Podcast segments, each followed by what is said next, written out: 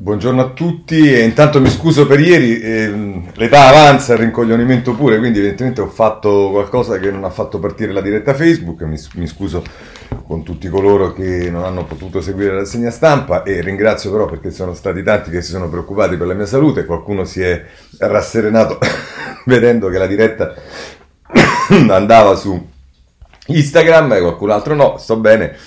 E vabbè, è soltanto un processo di rincoglionimento inevitabile col passare degli anni. Oggi è una giornata mh, molto incasinata, vertice europeo, incrocio col tema dei vaccini, ma incrocio col rapporto Stato-Regioni per le accuse di Draghi in Parlamento, e poi sulla giustizia, vicende che riguardano Palamara, ma soprattutto la prefazione di un libro di Gratteri a due sostanzialmente negazionisti che scatena un po' di putiferio.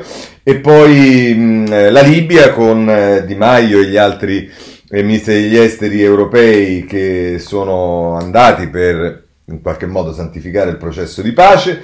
Insomma un sacco di cose ma la cosa con cui eh, che vi voglio segnalare è un'intervista a Matteo Renzi che è richiamata in prima pagina sul messaggero e poi eh, si svolge in tutta la pagina 8, è molto lunga, la leggiamo subito così cerchiamo di eh, vedere poi il tempo che ci resta. Il titolo è Non lascio Italia Viva, noi decisivi nel 2023. Presidente Renzi domanda a Barbara Ierkov, senza il suo strappo di gennaio il governo Draghi non sarebbe mai nato, visti i primi provvedimenti presi, dai ristori alle chiusure, pensa sia stata la cosa giusta? Giustissima, risponde Renzi, non giusta. Draghi significa recupero di autorevolezza in Europa, garanzia sui fondi del recovery, un cambio della guardia su vaccini e Covid tra Arcuri e il generale Figliuolo, un approccio strategico su temi della transizione ecologica e digitale non è un cambio di premier, è una rivoluzione. Gli effetti si vedranno sul lungo periodo, non nell'immediato. Ancora domanda la Ierkov. C'è un pressing nel governo per prorogare le chiusure almeno fino al primo maggio, ma Lega e Forza Italia sono contrarie. Lei come valuta questa ipotesi? Lasciamo che il governo decida sulla base dei dati. Ho molto apprezzato che Draghi abbia insistito molto sulla riapertura delle scuole come priorità assoluta. Stiamo sottovalutando il danno psicopedagogico di queste lunghe chiusure, c'è una generazione che soffre nel silenzio di più, io, dico, io lo dico da un anno, eh, anche al messaggero, come ricorderà, ora finalmente pare che si vogliano tamponare i ragazzi all'ingresso, questo serve altro che banchi a rotelle. Ancora domanda, il piano vaccini però anche con Draghi arranca, il Premier ha chiamato in causa direttamente l'arbitrarietà con cui si muovono alcune regioni, è venuto il momento di centralizzare la campagna sottraendola ai territori. E dice Renzi, ho, pre- ho, perso un referendum e il posto a Palazzo Chigi per cambiare il titolo quinto ai poteri delle regioni, si figuri se non sono d'accordo. Detto questo, sui vaccini con figliolo si è finalmente fatto un passo avanti, ma ancora non basta, dobbiamo arrivare a mezzo milione di dosi inoculate al giorno, possiamo farcela. Ancora la domanda, la crisi del governo Conte è stato un vero e proprio Big Bang per le PD e Movimento 5 Stelle. Con Letta e Nazareno i rapporti si fanno più difficili o più facili? E dice Renzi, non so se più facili, sicuramente più semplici. Zingaretti aveva consegnato a Conte la leadership del centro-sinistra, Letta invece rivendica un profilo riformista. Meglio Enrico su questo. Vediamo però se dalle parole si passerà ai fatti, perché il problema sarà capire se riesce a concretizzare ciò di cui parla. E il primo banco di prova, ovviamente, sono le amministrative, a cominciare dalla capitale. Ovvero, Presidente, e dice Renzi, il voto romano è più importante delle prossime elezioni. Mi auguro che il PD non si farà risucchiare da un accordo con la Raggi. Ancora, doma- dica la verità, si è pentito di quell'Enrico Stai Sereno di sette anni fa? E dice Renzi, le parole volano, i fatti restano, il cambio di governo fu una decisione pressoché unanime della, della, coalizione per dare una scossa all'azione dell'esecutivo. Io non sono pentito di ciò che abbiamo fatto negli anni del governo, anzi, agli altri lascio gli slogan e io mi tengo le statistiche del PIL, occupati, tasse. In quegli anni c'era chi aumentava l'IVA e chi toglieva l'IMU. Ma non mi interessa tornare su argomenti che per, ormai, che per me ormai è passato remoto. Io sono sereno davvero, come vede, molto sereno. Ancora una domanda, a proposito dei sue frasi celebri, lei ha parlato di un nuovo rinascimento in Arabia Saudita ignorando l'omicidio del giornalista Khashoggi nel 2018. Risponde Renzi. Ho condannato l'omicidio di Cassoggi. Tra l'altro, su questo vi segnalo, ve, lo risparmio perché eh, c'è, una, mm, c'è, un editoriale sul domani eh, di tale Salvatore Brigantini. Renzi è meglio ammettere l'errore grave su Bin Salman. E a un certo punto si paragonerebbe l'errore grave di Renzi a quello dell'intervento dell'Inghilterra con Blair eh, nell'Iraq oppure eh, insomma, altre cose eh, l'errore della Merkel che chiede scusa ai tedeschi, poi a un certo punto dice non sono cose paragonabili, però intanto le paragona, ma insomma così è, il domani è proprio appassionato, d'altro domani poi pagina 7 invece si eh, attacca Renzi anche per il viaggio in, eh, in, eh, in, in Africa, insomma il problema del, o, o forse la, la, la, forza del domani è, è proprio un attaccamento viscerale a Renzi in tutte le sue cose. Ma andiamo alla risposta di Renzi. Ho condannato l'omicidio Cassoggi già nel 2018 quando non ne parlava nessuno, ma adesso attaccarmi sulla rabbia è diventata la magra consolazione di chi in Italia ci considerava morti e sepolti e si è dovuto arrendere davanti all'operazione eh, Draghi. Per mesi ci hanno considerato superflui, quando si sono accorti che non era così e anzi eravamo stati decisivi hanno spostato l'attacco sulla questione saudita. Non mi tiro indietro e rispondo punto per punto. L'Arabia Saudita è un paese chiave nella lotta all'estremismo islamico. Certo, non è una democrazia occidentale, anzi, e dunque vanno incoraggiati tutti gli sforzi nella direzione delle riforme, a cominciare dai diritti delle donne. Fino a cinque anni fa in Arabia Saudita non potevano nemmeno guidare, oggi le ragazze sono presenti in molti ruoli di responsabilità. Andiamo avanti, parliamo di un giornalista assassinato, Presidente, dice la Yerkov, e infatti ho condannato ogni attacco alla libertà dell'informazione in tutti i paesi del mondo, non solo a Riyadh, ma anche in Turchia, in Iran, in Russia, ovunque. Trovo davvero strumentale questa polemica. Ancora. Sembra un'intervista fatta per questo. Dice, il portavoce di Amnesty Italia l'accusa di fare un cattivo servizio ai diritti umani. Cosa risponde? Più della metà dei cittadini del pianeta vive in regimi non democratici. Aiutare questi paesi a scegliere la strada delle riforme incoraggiando la difesa dei diritti umani, a cominciare dai diritti delle donne, è l'impegno di chi fa politica. Le ONG giustamente fanno un altro mestiere, chi fa politica invece deve coltivare relazioni perché i leader dei paesi non ancora democratici incoraggino e valorizzino i diritti. È un tema che riguarda moltissimi stati. Io nel mio piccolo lavoro in questa direzione. I diritti umani si difendono con le faticose eh, riforme quotidiane più che con le rivoluzioni appariscenti. La penso così da tempo e non ho cambiato idea. Questo è vero più che mai nel mondo arabo. Io controllo, sì, mi pare che tutto funzioni. Lei è molto spesso all'estero, l'ultimo fine settimana a Dakar. Non è che sta pensando di lasciare il Parlamento per dedicarsi a tempo pieno a queste relazioni internazionali senza doverne rendere conto a nessuno? E risponde Renzi, non lascerò il Parlamento anche se capisco che piacerebbe a molti miei avversari e rendo conto di tutto, dei miei soldi come delle mie battaglie. Finito il lockdown, generò l'Italia con un nuovo libro perché non mi fermo davanti alle polemiche, anzi rilancio, continuerò inoltre a viaggiare. Sono stato e tornerò in Africa, in Arabia Saudita, in Cina, negli Stati Uniti, ovviamente senza gravare di un solo centesimo sul contribuente italiano. Quindi, dice la Yerkov, la, la, Yerkov sì, quindi non abbandona la sua creatura, che futuro immagina per Italia Viva? E risponde Renzi, siamo stati decisivi in tutti i passaggi di questa legislatura, soprattutto dopo la crisi aperta da Salvini e dopo quella aperta da Conte. Dicono che abbiamo il 2%, ma non si rendono conto che l'importante non sono i sondaggi, ma la capacità di fare politica. E anche chi mi odia deve riconoscere che, abbia, che ce l'abbiamo fatta, che noi l'abbiamo fatta. Abbiamo due anni davanti per crescere, avvicinare i più giovani, alimentare un dibattito sulle idee. Se faremo questo saremo decisivi anche nel 2023 per la prossima legislatura. Ancora, Italia Viva sarà al tavolo delle alleanze per le amministrative con il centro-sinistra, Letta sta incontrando uno a uno tutti i leader delle coalizioni. Quando sarà il turno di Italia Viva? Andrà lei? Al momento non è fissato alcun incontro, non ho alcun problema personale a incontrare Letta, ci farà sapere lui. Ultima domanda, si parla molto di parità di genere, soprattutto nel PD, magari puntare su una candidatura donna nelle città sarebbe un segnale forte. Sicuramente credo che la parità di genere che il PD ha finalmente evocato porterà la coalizione a proporre candidature femminili nelle principali città e nelle principali elezioni suppletive. Mi sembra una bella svolta e noi di Italia Viva su questo siamo pronti a offrire le nostre migliori candidature.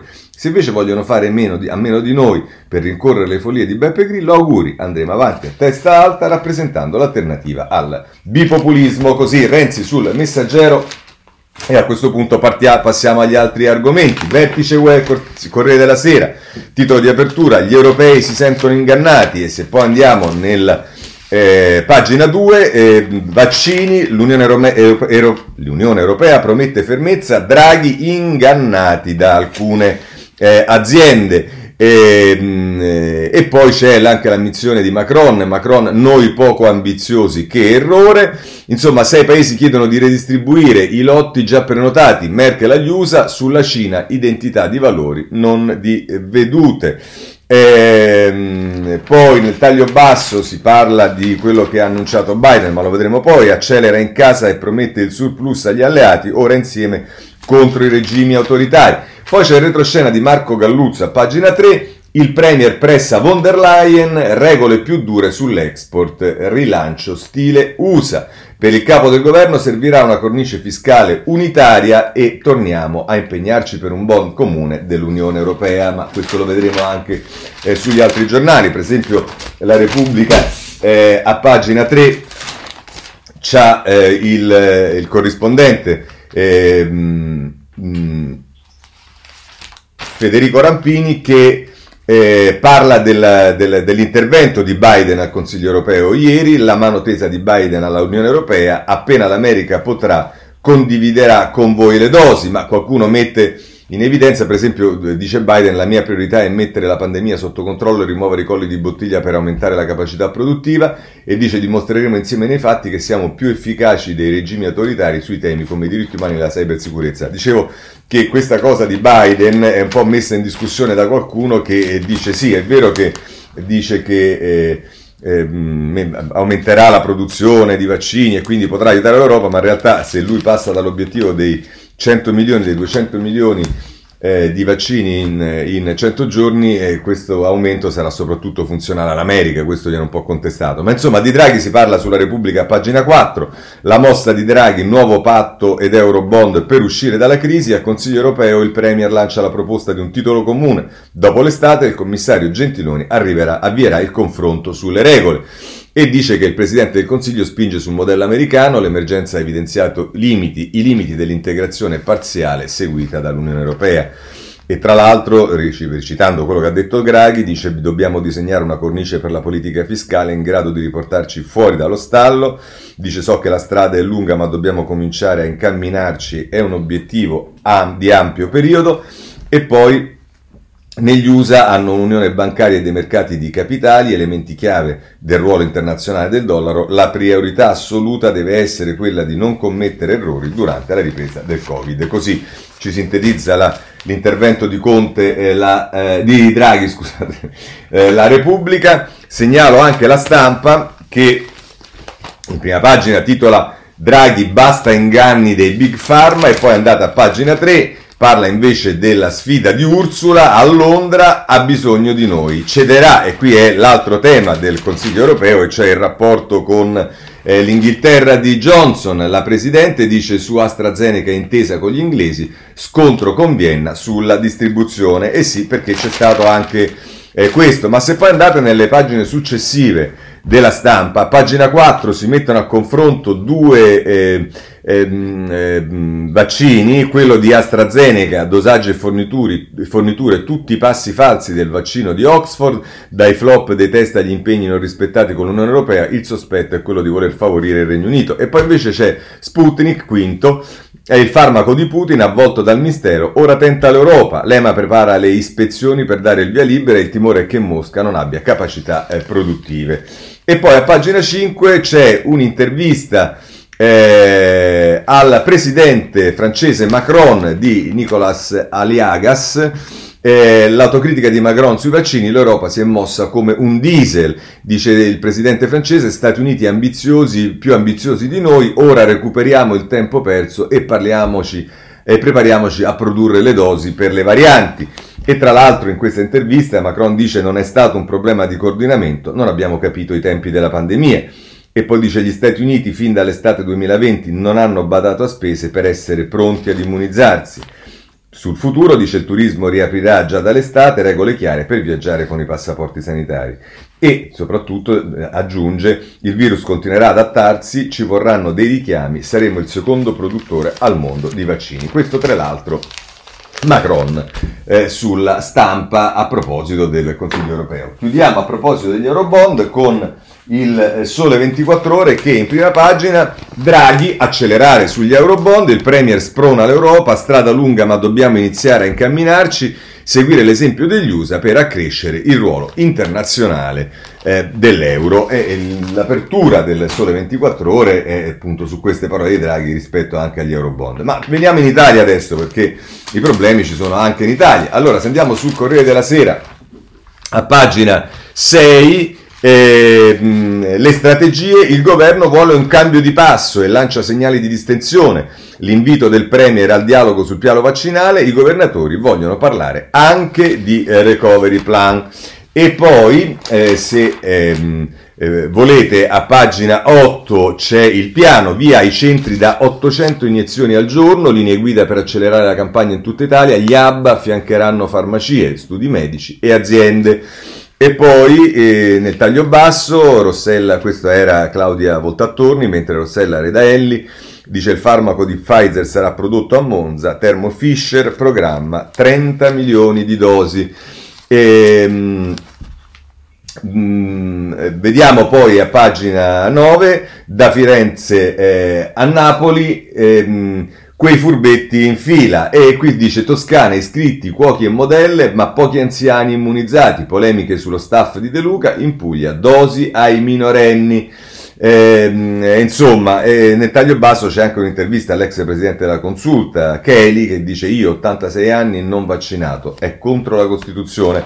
Insomma, queste polemiche e come vedete le parole di Draghi, che poi adesso lo vedremo, hanno suscitato reazioni anche abbastanza dure da parte delle regioni, però ci rendiamo conto che evidentemente in qualche regione questo problema c'è, poi se questa regione è la Toscana ovviamente questo non può che creare ulteriori problemi a taluni.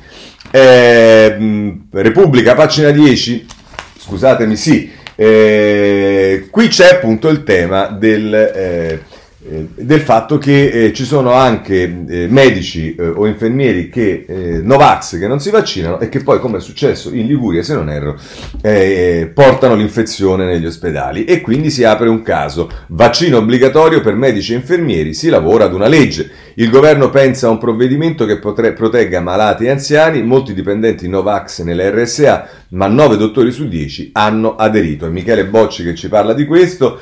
Eh, c'è l'intervista al procuratore capo, ecco era esattamente lui, era Genova, di Genova, Cozzi che dice le aziende devono poter spostare chi rifiuta la dose.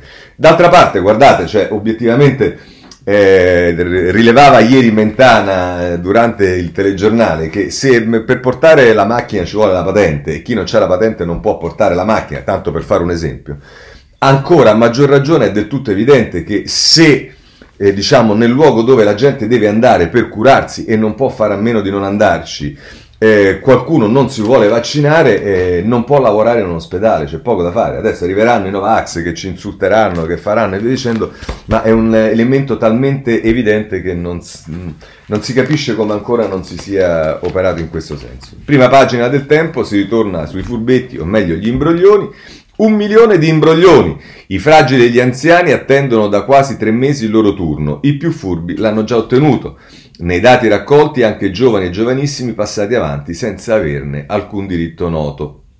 Eccoli i prepotenti che Draghi accusa di imporsi alle regioni, protetti e non rischiavano nulla. Insomma, è Franco Bechis che eh, ne parla sulla prima, ta- eh, sulla prima pagina del Tempo. Ecco, sul Libero ci si occupa appunto dei Novax. Infermiere non vaccinato contagia 13 pazienti. I Novax fanno più danni di tutti. Negli ospedali in tanti rifiutano l'iniezione ma continuano a lavorare. Serve una legge per sospenderli e sanzionare chi li manda in corsia. Insomma, ehm, non c'è dubbio che il tema c'è perché, ripeto, riguarda eh, la salute eh, delle, eh, delle, persone. Allora, adesso vorrei su questo ehm, vedere con voi alcune questioni. Innanzitutto, eh, proprio su questa storia dei Novax. Allora, abbiamo due cose da eh, segnalarvi. Gramellini sul... poi c'è anche la, eh, la, la, la Tognotti sul, ehm, sul, eh, sulla stampa, ma noi vediamo eh, Gramellini sul Corriere della Sera dietro la lavagna e la mette così. Nella hit parade delle cose allucinanti a cui ci si sforza invano di fare l'abitudine, un posto di rilievo spetta a quei medici, a quegli infermieri ostili al vaccino che razzano impavidi nelle corsie rischiando di contagiare chi vi era entrato per guarire da altre malattie. L'ultimo caso è stato segnalato nell'ospedale Ligure di Lavagna, dove un camice bianco ha preso il Covid per poi condividerlo generosamente con otto Tapini affidati alle sue cure. Poiché i dipendenti dell'ospedale sono stati posti in sicurezza da tempo, si presume che il contagiato sia un Novax. A questo punto uno vorrebbe sapere dove comincia, ma soprattutto dove finisce la libertà individuale del personale sanitario durante una pandemia, quando la scelta di legittima di non mettersi in corpo una determinata sostanza contrasta con il diritto del paziente di non essere contagiato. Il buonsenso suggerirebbe a un Novax di astenersi dal frequentare le corsie fino al cessato allarme, traslocando negli uffici amministrativi o restandosene a casa. Ma poiché il buonsenso non è mal di moda, Forse ci vuole una legge che, sulle orme di quanto già stabilito da un giudice e da regioni come la Puglia, consenta agli ospedali di imporre sospensioni e traslochi ai potenziali untori, anche per rispetto nei confronti di quei milioni di italiani che da un anno vivono semi-barricati in tinello allo scopo di non fare agli altri quel che il Novax di Lavagna ha appena fatto a otto di loro. Ehm, eh, c'è scusate, avevo detto no, è Serra sulla Repubblica che a pagina eh, 28 eh, si occupa della stessa cosa e fa questo corsivo rivoluzioni a costo zero. Il personale sanitario che non intende vaccinarsene ha tutto il diritto, ha una condizione, si leva il camice, esce dall'ospedale, rinuncia allo stipendio e si rifà una vita altrove. Il ruolo non consente alternative, il medico o l'infermiere che non si vaccina, a parte l'ovvio rischio al quale espone gli ignari pazienti, è una persona che non crede nel sistema sanitario nazionale. È libero di disertare, non di indossare a tradimento un uniforme che non, che non, è la sua. Escano dalla sanità pubblica e se ne facciano una propria, fondino cliniche, propongano cure alternative, pubblicano studi scientifici, scientifici non ortodossi, ne hanno facoltà. La storia dell'umanità è piena di eh, eterodossie, eresie, opinioni di minoranza che si sono poi rilevate utili. Ma gli eretici veri sono persone che rischiano, gli eretici costruiscono altri luoghi, gli eretici si contrappongono al potere pagandone il prezzo, non se ne stanno. Culo al caldo a spillare lo stipendio a un padrone, lo Stato, che dimostrano di disprezzare considerando insulsi i suoi sforzi e nulle le sue direttive, vaccinatevi, ma riscuotendo a fine mese regolare stipendio. A parte i casi liguri, vedi le cronache, eh, si sa anche di medici di base Novax, è veramente difficile non disprezzarli, non perché siano Novax, ma perché lo sono a spese dello Stato, che si è invece abbondantemente ufficialmente espresso a favore delle vaccinazioni anti-Covid. Il medico o l'infermiere Novax è come l'impiegato delle poste che, per ragioni sue, si rifiuta di fare le raccomandate. Se ne vadano altrove, fare il rivoluzionario a costo zero è molto comodo, ma molto poco etico. Durissimo, vedete?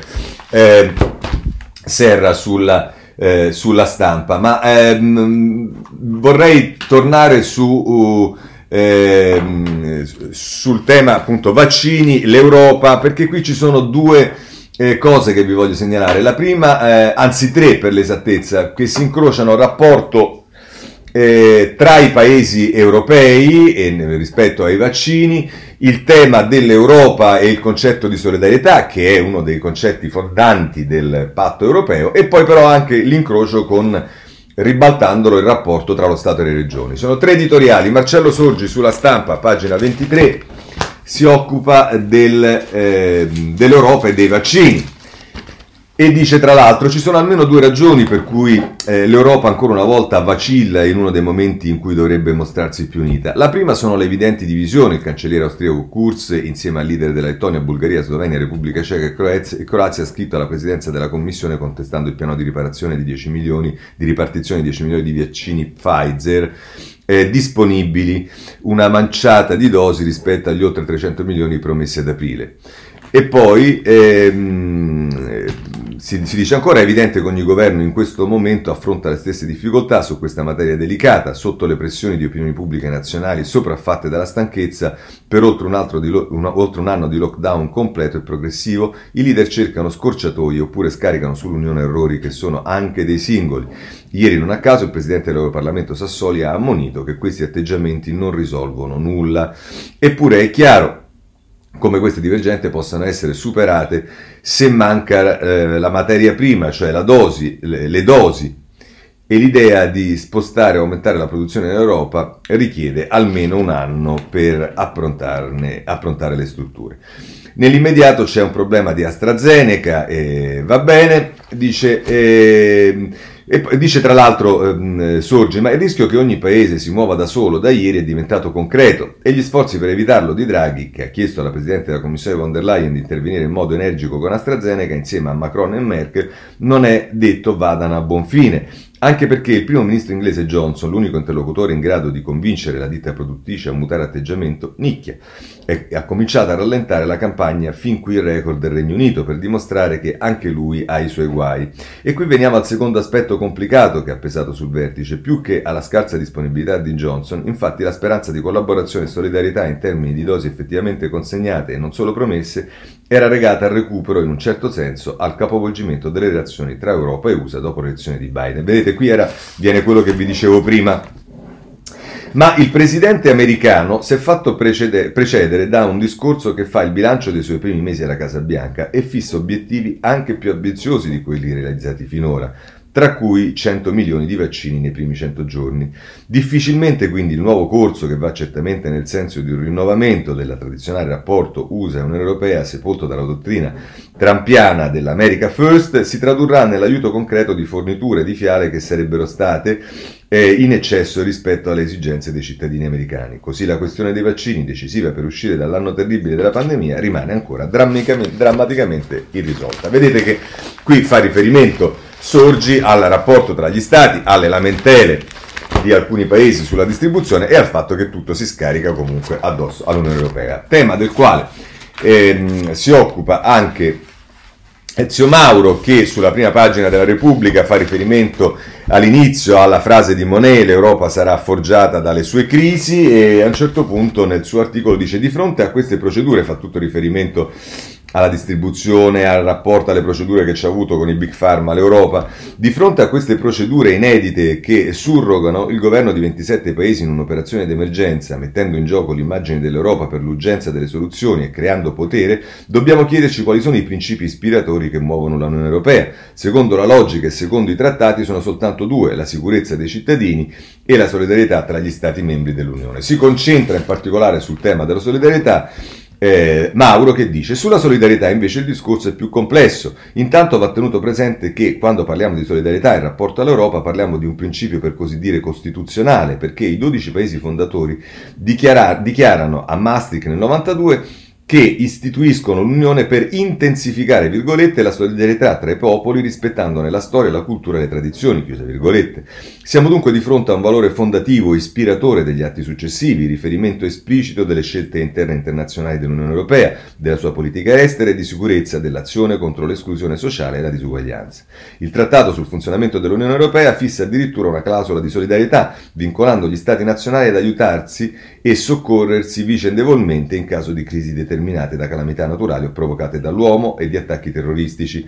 Ora possiamo dire che negli anni precedenti alla crisi l'impegno di solidarietà tra i paesi della UE è stato inteso in forma riduttiva come una garanzia di equilibrio nella ripartizione degli oneri, senza un vero vincolo politico-morale o almeno di principio, tanto che quando si è dovuto affrontare un problema che è in sé politico, morale e di principio come l'afflusso massiccio di migranti, il criterio senza anima della ripartizione non ha tenuto, ma è, stato, eh, ma è saltato per aria e ha lasciato gli stati meridionali soli davanti al migrante che sbarcava sulle loro coste, cercando con ogni evidenza un'Europa che si volta dall'altra parte. Sono dunque gli stati veri titolari del, del debito di solidarietà di cui paghiamo il costo.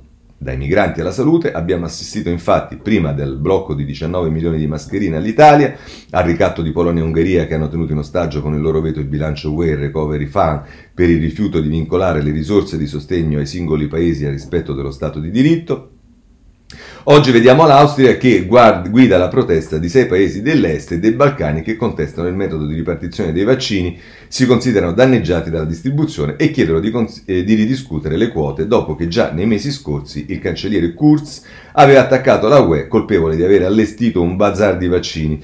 Scopriamo dunque che anche il principio costituzionale di solidarietà può essere contestato, denunciato, discusso e negoziato come se valesse meno di un sacro parametro economico-finanziario e fosse un semplice artifizio retorico e, e, per, da recitare eh, nei preamboli storici e da dimenticare nella politica eh, quotidiana. Insomma, chiude così, tra deficit immunitari con cui facciamo i conti, spaventati, eh, tra i deficit immunitari cui, con cui facciamo i conti spaventati, c'è dunque anche il deficit europeo di solidarietà, frutto di questi eh, anni difficili, imputabili a noi cittadini, ai nostri paesi, alla politica nazionale, ben più che all'Europa.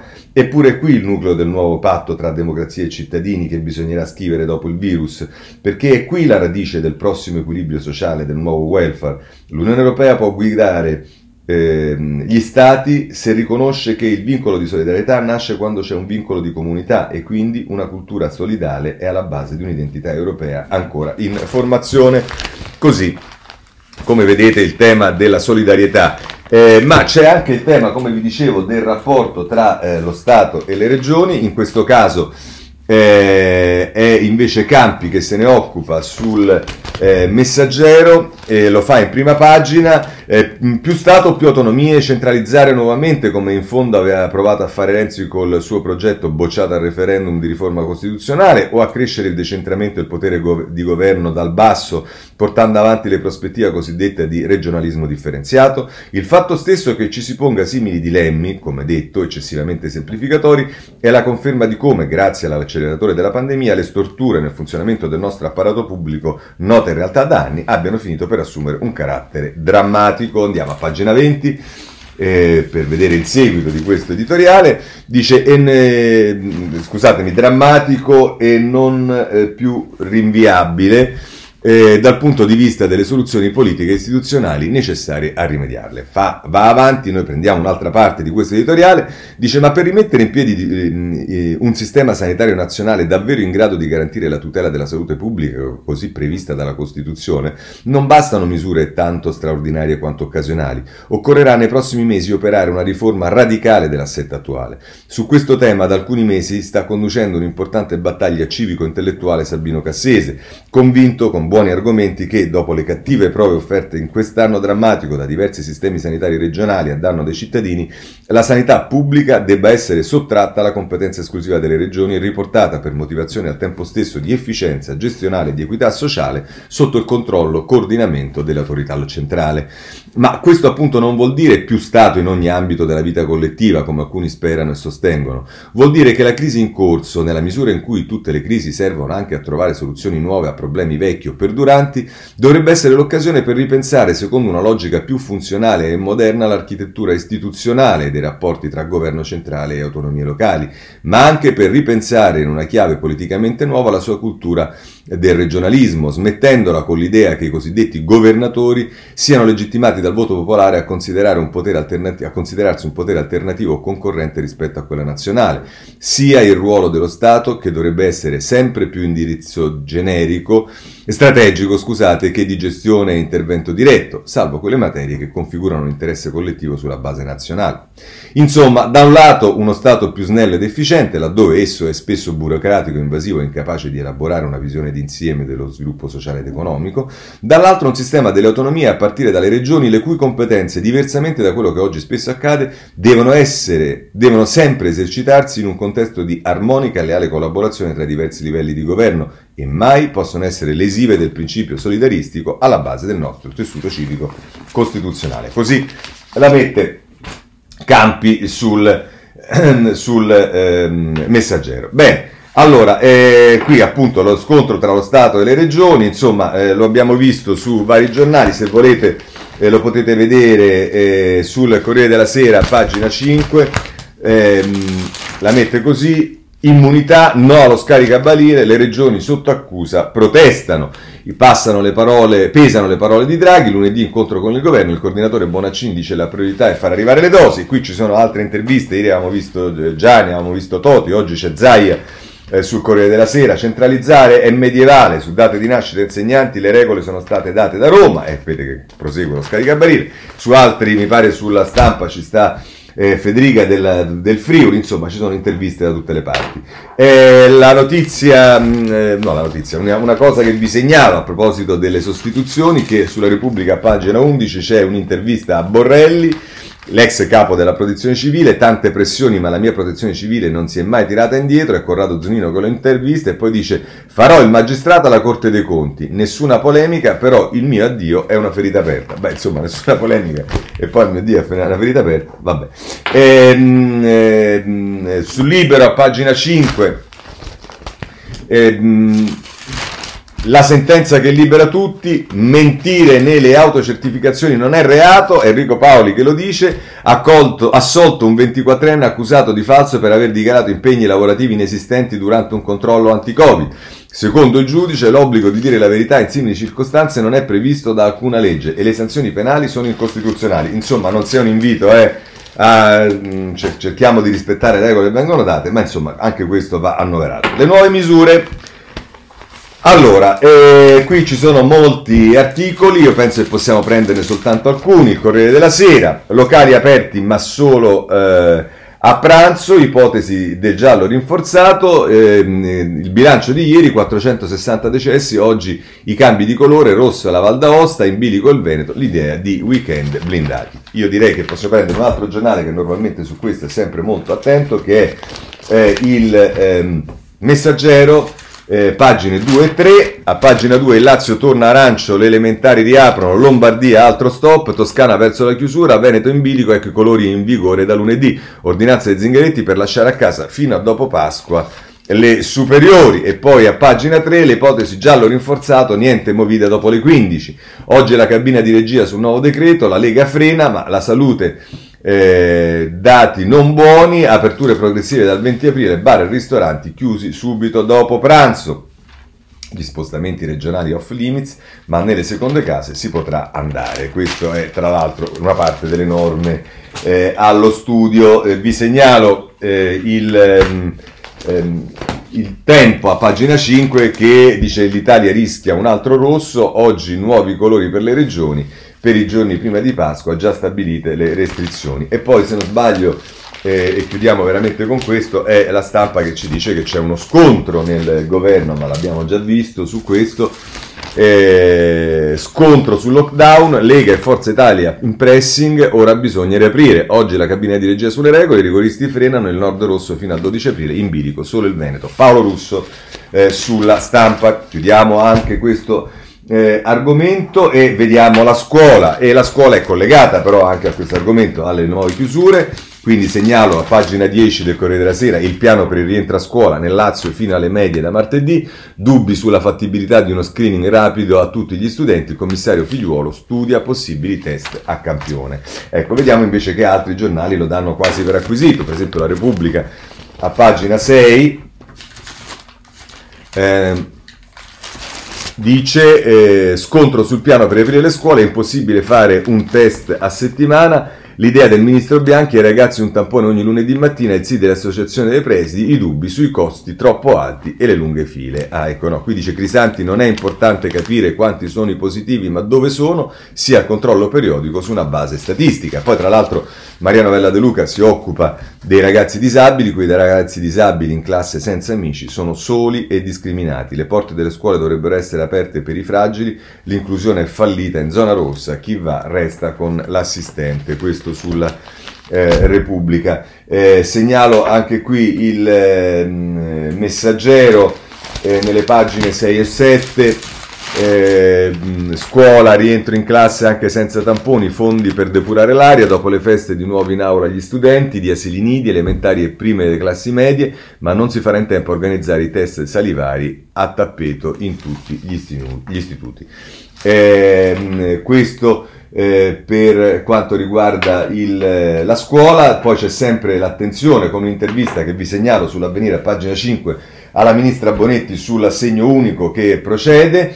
E poi però visto che abbiamo parlato della scuola eh, passiamo alla pubblica amministrazione e vi segnalo sulla pagina 7 del messaggero arriva lo sblocco concorsi, assunzioni in 100 giorni, ripartono le selezioni per 125.000 posti fermate dal Covid, oggi vertice con il CTS, Brunetta lancia la procedura sprint con l'algoritmo, priorità ai dottorandi, questo per quanto riguarda la pubblica amministrazione della quale si occupa anche eh, il Sole 24 ore a pagina 2 che dice per l'appunto eh, pubblica amministrazione sui contratti 2,2 miliardi alla scuola, quasi 2 alla sanità e 1 agli enti locali. Questa è la previsione del, eh, del governo. Andiamo avanti perché abbiamo, come vi ho detto, un sacco di cose. Vi segnalo un'intervista al presidente dell'Inps Tridico a pagina eh, 9 della stampa eh, che diciamo, dice così aiuteremo a individuare i fragili, reddito di cittadinanza agli immigrati, il presidente dell'Inps, il Covid ha aumentato la povertà, adesso non servono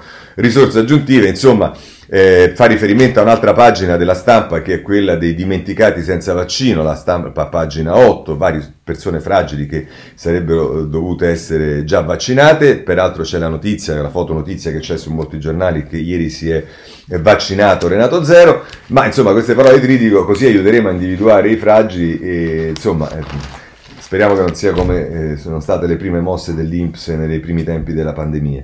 Per quanto riguarda la ripresa, voglio segnalarvi a pagina 3 del Sole 24 Ore, le Big Four puntano sulla ripresa, 2000 assunzioni in soli tre mesi.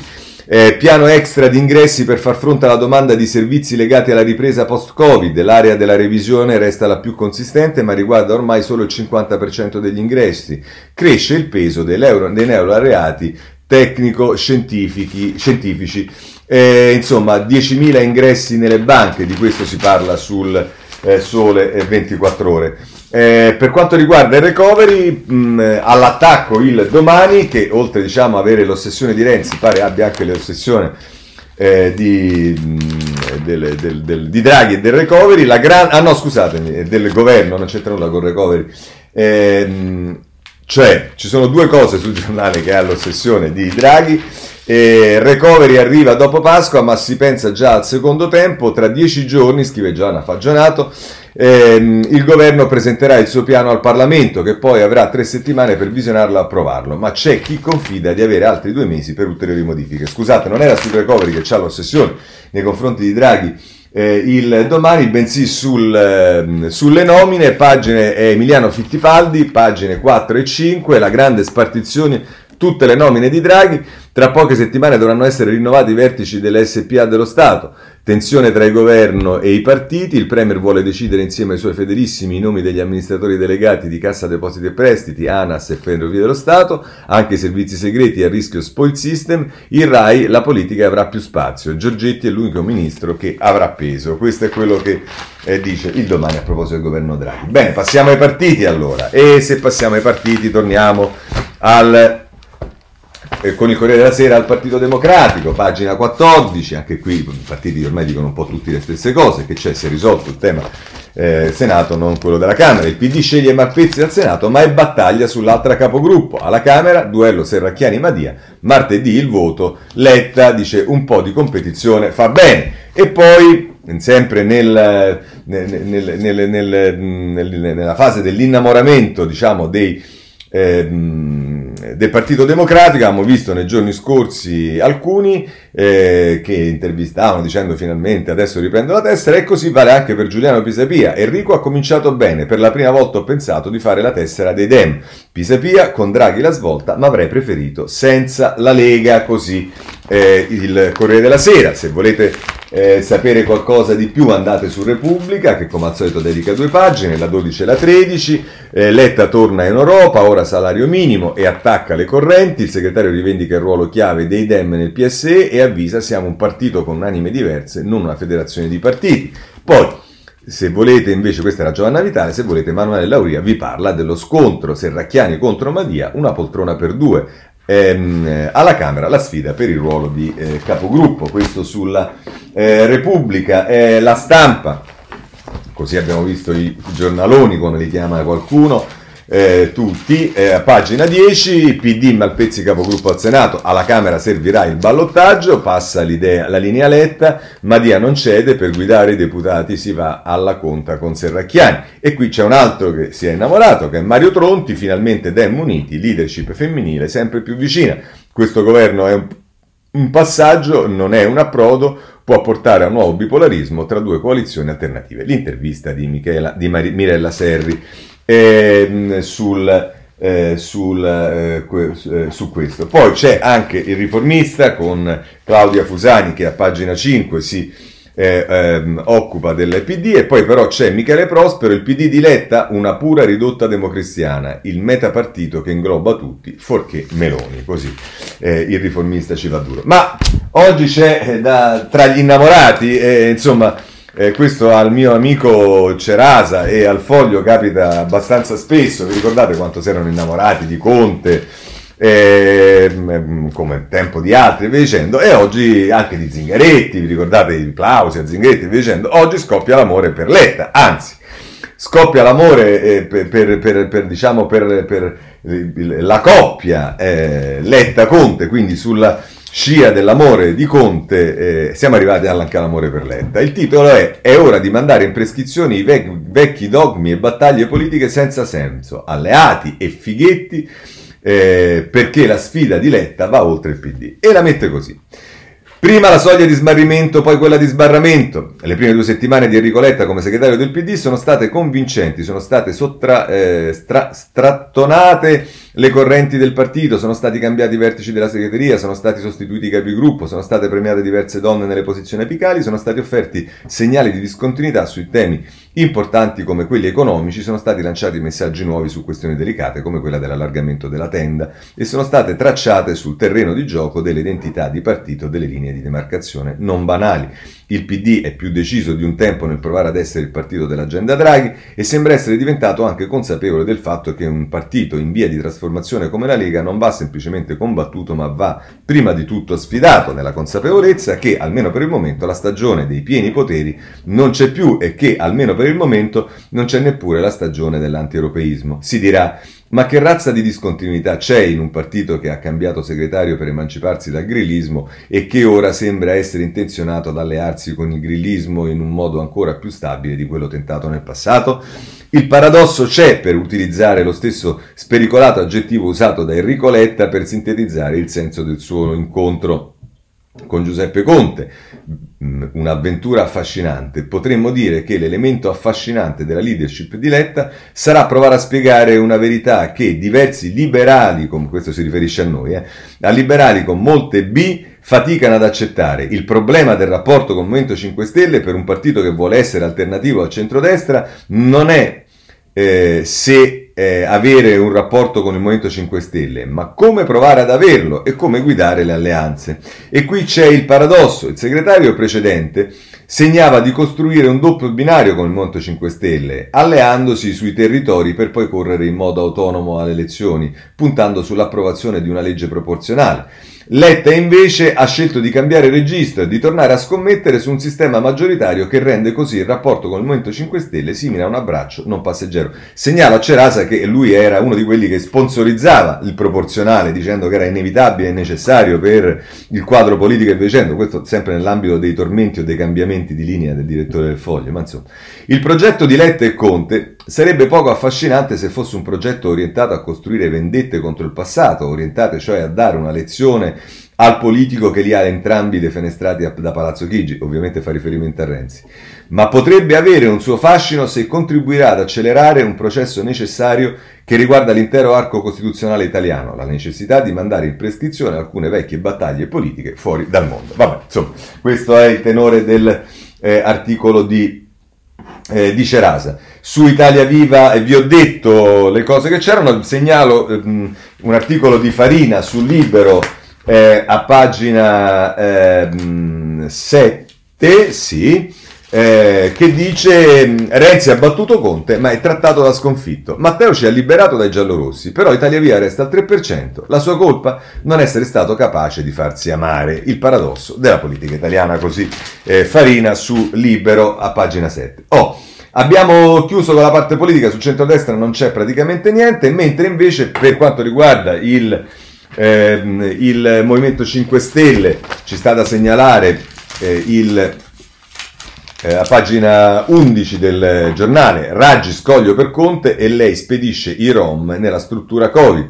Il caso Roma mina l'asse elettorale PD Movimento 5 Stelle e blocca l'investitura al leader di Giuseppi, così sul eh, giornale. Ma invece eh, ci sono delle, delle, delle, cose che riguardano la politica, l'ho voluta tenere separata dal PD perché potrebbe essere strumentale farlo, ma insomma eh, non va benissimo per eh, la Boldrini. Eh, che, eh, tanto per essere chiari, eh, libero, pagina 6, Eh, I portaborse furiosi con la Boltrini, abusi inaccettabili. La, la, Laura si giustifica: sono sola, mi facevo aiutare. Gli assistenti parlamentari no a richieste che riguardano la vita privata. Questo su Libero.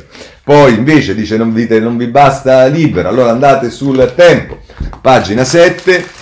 Eh, femminista solo con gli altri, fa acqua la difesa della Boldrini su compensi e mansioni date a due donne assunte da lei, Pietro Di Leo, appunto sul tempo. Eh, eh, poi, se volete, Repubblica eh, a pagina 15. Ehm, aspettate. Eh, c'è Filippo Ciccarelli che mette la cosa della Boldini insieme ad altre, dalle case popolari alle colfe, gli inciampi di un potere sempre più piccolo e insomma fa riferimento a, a varie cose e ci mette dentro anche la vicenda Boldrini. Ma ehm, ehm, diciamo la, la, la, la, pagina più divertente oggi è quella del Corriere della Sera che mette insieme tre cose e lo fa a pagina ehm, 15 allora, sono eh, tre mh, cose, la più grande è De Magiristis, nomine infinite, a Napoli 37 cambi in giunta, in 10 anni anche un esercito di manager e persone dello staff presi e lasciati, che non è molto diverso, è Mar- Marco De Marco che scrive sulla pagina 15 del Sera, che non è molto diverso di quello che è accaduto alla Raggi, forse la Raggi ne ha cambiate pure di più, e, e adesso cambia, è stata pure mollata da, dalla maggioranza, quindi è un problema. Poi c'è la Boldini, Boldini è il caso dell'ex assistente ai collaboratori parlamentari, sbagliato usarci per fini personali, polemiche anche sulla COF, e lei che dice è una macchina del fango, e vabbè, una macchina del fango è qualunque cosa, ma poi signori e signori c'è una cosa straordinaria che vi suggerisco di andare a vedere, e di una collega deputata, l'interrogazione 5 Stelle sulla fine del gatto Grisù. Un'interrogazione parlamentare per il caso del gatto Grisù cacciato per errore da un treno a Pescara mentre i proprietari dormivano. A proporla è la 5 Stelle Daniela Torto. La mossa della deputata che invoca una rivoluzione culturale anche nel mondo animale serve per fare luce sulla scomparsa. Vi pregherei di andare a vedere questo video. Eh, Daniela Torto perché è sicuramente qualcosa di... Eh, di esilarante. Va bene, eh, chiudiamo anche questo. C'è il tema delle amministrative eh, che diciamo eh, sarà un banco di prova. Abbiamo visto per l'alleanza eh, tra anche PD e, e, e, 5 Stelle, la sfida delle città e qui ci sta tutta la pagina 11 della eh, stampa che fa vedere Torino, Milano, Roma, Napoli, insomma questa sarà la sfida delle città.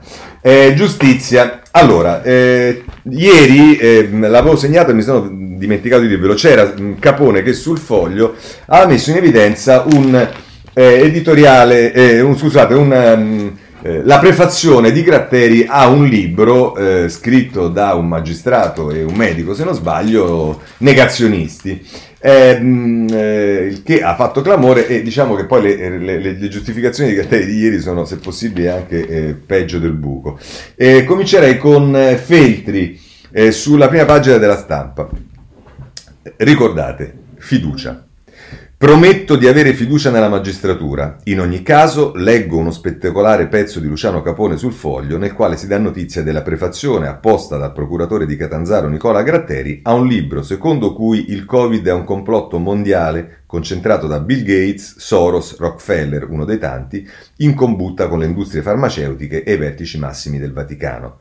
Calma, io ho fiducia nella magistratura. Nella tesi dei due autori di Strage di Stato, il libro introdotto da Gratteri, il Covid è un virus ridicolo, non ha ucciso nessuno, i vaccini sono acqua di fogna e il grande inganno dipende dagli ebrei che comandano in tutto il mondo. Confermo con forza la mia fiducia nella magistratura. La falsa pandemia, insegnano gli illustri saggisti, è lo strumento per realizzare un colpo di Stato globale e trasformare l'uomo in OGM o in cyborg, in cyborg eh, eh, governato dall'algoritmo e nella contesa si fronteggiano figli della luce figli delle tenebre. Ho una solidissima fiducia nella magistratura. Il procuratore Gratteri ieri ha precisato di non essere un negazionista. Infatti il suo ufficio è colmo di plexigas e sono tutti vaccinati. Scrive che nell'attenta esegesi del libro affiora un mosaico in cui ogni tassello trova la, prova, la propria collocazione. E poi, sempre virgolette, quadro di plausibilità e angosciosi interrogativi degni di approfondimento nelle sedi competenti. È tutto, conclude Feltri. Mi resta soltanto da aggiungere, nella granitica certezza che Gratteri non affronta le inchieste come affronta le prefazioni e casomai non l'avessi espressa con la dovuta chiarezza, la mia fiducia totale e incondizionata nella magistratura. Grandioso Feltri. Eh, Sanzonetti eh, prende insieme due questioni eh, che sono le vicende che riguardano... Ehm, eh, Gratteri e poi però anche Palamara. E, e, e fa, firma questo editoriale. Io, eh, Dio mio, stavolta interverrà qualcuno e quando dico qualcuno penso all'unica persona che ancora ha credibilità e autorevolezza per intervenire, Mattarella. Vi faccio il riassunto della giornata di ieri sul fronte giustizia. Di prima mattina un articolo del Foglio ci informa che è uscito un libro firmato da un importante magistrato in attività e vabbè, qui fa tutto il riferimento... Ehm, al, al, alle cose e a, a, quello che vi ho detto prima, e, ancora sbigottiti dalla notizia che esistono in giro per le procure italiane magistrati così ferocemente antisemiti e per di più così suggestionabili dalle ipotesi più strampalate e infondate, eh, cerchiamo di scoprire cosa ha chiesto il CSM a Palamara e cosa Palamara ha risposto. E veniamo a sapere che il CSM ha chiesto a Palamara di parlare della Procura di Milano e della Procura di Roma e Palamara ha spiegato per filo e per segno come gli stati maggiori di quelle procure siano stati perfettamente lottizzati dalle correnti. Non, eh, non con criteri meritocratici o cultura giuridica o di esperienza, ma con puri criteri di camarilla. Palamara ha parlato di Milano e Roma, cioè delle, caserme, delle casematte del nostro sistema giudiziario, ma perché solo di quelle due procure gli hanno chiesto? Probabilmente se avessero chiesto di parlare di qualunque altra procura avrebbe detto le stesse cose.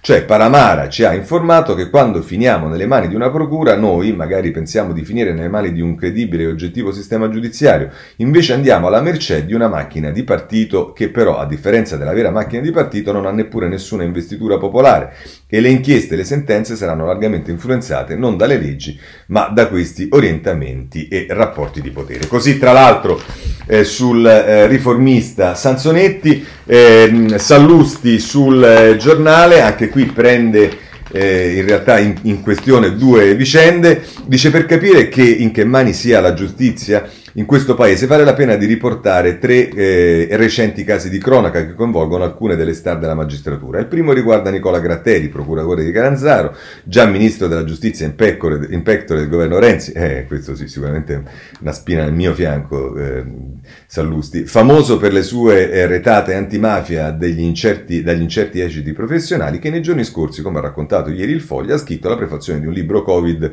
e vabbè, abbiamo visto la cosa.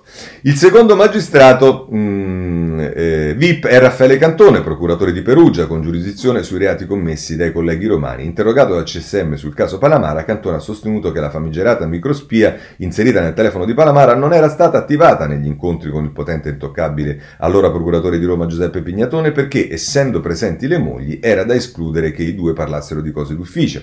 Tesi strampalata giuridicamente, debole e comunque cortesia usata solo nei confronti del procuratore di Roma e non ai comuni mortali che finiscono sotto inchiesta. Il terzo caso riguarda Antonio Esposito, il giudice della discussa sentenza che nel 2013 ha condannato in, defini- in via definitiva Silvio Berlusconi per evasione fiscale. Eh, sentenza discussa anche da Medeo Franco, uno dei giudici che parteciparono alla Camera di Consiglio, che in un audio reso noto nel giugno 2020 ha parlato di forti pressioni per condannare Berlusconi e della Corte come di un plotone di esecuzione.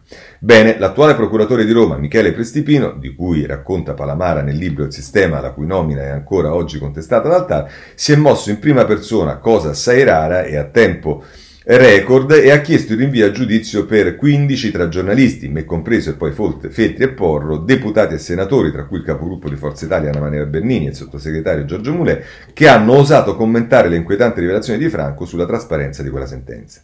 Che cosa lega il filo negazionista di Gratteri al buonismo di Cantone e all'attivismo di Prestipino?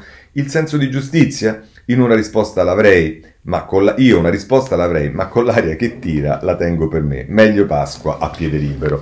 Va bene, questo sul giornale. Oh, a proposito, visto che citiamo Gratteri, eh, la notizia è che la Procura di Milano potrebbe essere un appetito per Gratteri. Ne parla a pagina 13 la stampa eh, che dice Procura di Milano per il dopo greco ci prova Gratteri, il magistrato che sfida l'andrangheta, pronto a correre, il candidato interno è Romanelli, il CMS sente Palamara, immagino non su questa nomina, eh, è un po' la sintesi nell'occhiello, e sempre per questo eh, vi segnalo il domani eh, che eh, a pagina 7 si occupa della eh, Procura di Milano per la parte Eni. L'Eni riesce a inquinare anche il Palazzo di Giustizia di Milano. L'assoluzione ha scatenato il conflitto tra la Procura guidata da Francesco Greco e il Presidente del Tribunale Roberto Bichi. Sullo sfondo c'è la lotta per la successione, il favorito è Nicola Gratteri. Insomma, secondo Giulia Merlo, che è anche una brava giornalista, ma insomma nel titolo fatto dal domani, Ehm, non è che cioè, la, la, sentenza di assoluzione eh, non ha senso perché quella assoluzione di fatto inquina il Palazzo di Giustizia ed è colpa dell'ENI se al Palazzo di Giustizia emerge una situazione di questo tipo. Eh, questa è, come dire, l'impostazione del, eh, de, giudiziaria, de, della lettura giudiziaria del domani. Va bene, su Palamara eh, che succede? Anche qui c'è una cosa divertente, divertente, per modo di dire. Se voi andate sui giornali più importanti e via dicendo, voi vedete che della dichiarazioni che ha fatto Palamara, di cui ci parlava Sansonetti, che ci sono anche cose interessanti, eh, che potrebbero fare, insomma, è eh, i, i, principali giornali, il eh, Corriere della Sera con Giovanni Bianconi e poi vedremo anche Repubblica con la Milella, non mi ricordo chi altro, dice Palamara interrogato al CSM, sospetti su una fuga di notizie, l'incontro tra il suo avvocato e un consigliere alla vigilanza dell'audizione, alla vigilia dell'audizione. Ora, la cosa che viene messa nel titolo non è quello che Palamara ha detto e ha ribadito sulle procure di Milano, come vengono nominate e vicende, no, il fatto che, Palamara, che l'avvocato di Palamara si sia incontrato con un altro avvocato che è il membro del CSM eh, laico di eh, Forza Italia eh, prima del, della cosa. Cioè, mh, mm, non c'è niente da fare. Sulle cose di Palamara sarà difficile che, i magistrati facciano in qualche modo una presa di coscienza. Eh, dicevo che questo vale anche per la Repubblica, pagina 14, il legale di Palamara vede il consigliere di Forza Italia. L'imbarazzo del CSM, non è l'imbarazzo del CSM per le cose che dice Palamara, è perché quei due si incontrano. Eh, così vanno le cose, che volete fare? Oh, è chiaro che di questo si occupa anche il giornale, lo fa in prima pagina Tintinnio di manette per giornalisti e politici, procedimento lampo per il caso Esposito, chiesto il processo. Quelle trame del CSM sulla procura di Milano. E vabbè, questo è chiaro che fa riferimento anche al suo editoriale. E anche il riformista si occupa di questo, a pagina 4. Eh, il tempo si occupa meritoriamente di Crespi e della eh, sentenza definitiva e si chiede la grazia. Maratona per, Creschi, per Crespi non merita il carcere, condannata a sei anni per concorso esterno in associazione mafiosa. Domani su Radio Radicale dalle 10 alle 18 una serie di interventi per chiedere la grazia. Francesco Storace che ne dà notizia sul eh, tempo, poi Libero si occupa anche della giustizia in Vaticano che eh, dimostrerebbe qualche falla secondo quello che abbiamo letto anche ieri, però voi non avete sentito che state su Facebook. I PM del Vaticano fanno peggio di quelli italiani. I giudici inglesi smontano la, il teorema contro il Monsignore scrivendo che gli inquirenti della Santa Sede hanno distorto i fatti. Sentenza conferma la versione di Libero. Becciu accusato ingiustamente. Vi ricordate tutta quella vicenda? Vabbè. Se volete sapere come vanno le cose, eh, abbiamo veramente chiuso perché siamo in ritardissimo. Eh. Pagina 23, abbiamo sia Atlantia che Alitalia. Su Atlantia andiamo a pagina 23 eh, della Repubblica. Atlantia, soci spaccati, Benetton e CRT pronti a cedere autostrade a cassa depositi e prestiti. Mentre invece, se volete sapere di Alitalia, come sempre è particolarmente attento il messaggero, a pagina 6. Eh, a pagina 16, scusate, ehm, Eccolo qua, ITA pronta a presentare l'offerta per acquistare 50 aerei all'Italia. Oggi CDA della Nuco, il primo via libera per far decolare la compagnia entro fine giugno. Poi ehm, eh, segnalo eh, tra le notizie, questa la voglio segnalare perché la trovo particolarmente grave, a pagina 23 del Corriere della Sera, eh, che eh, a scuola disegni offensivi per la ragazza che ha abortito, un odio che non capisco, a Piacenza, indagine dell'istituto, mi ero confidata con i compagni.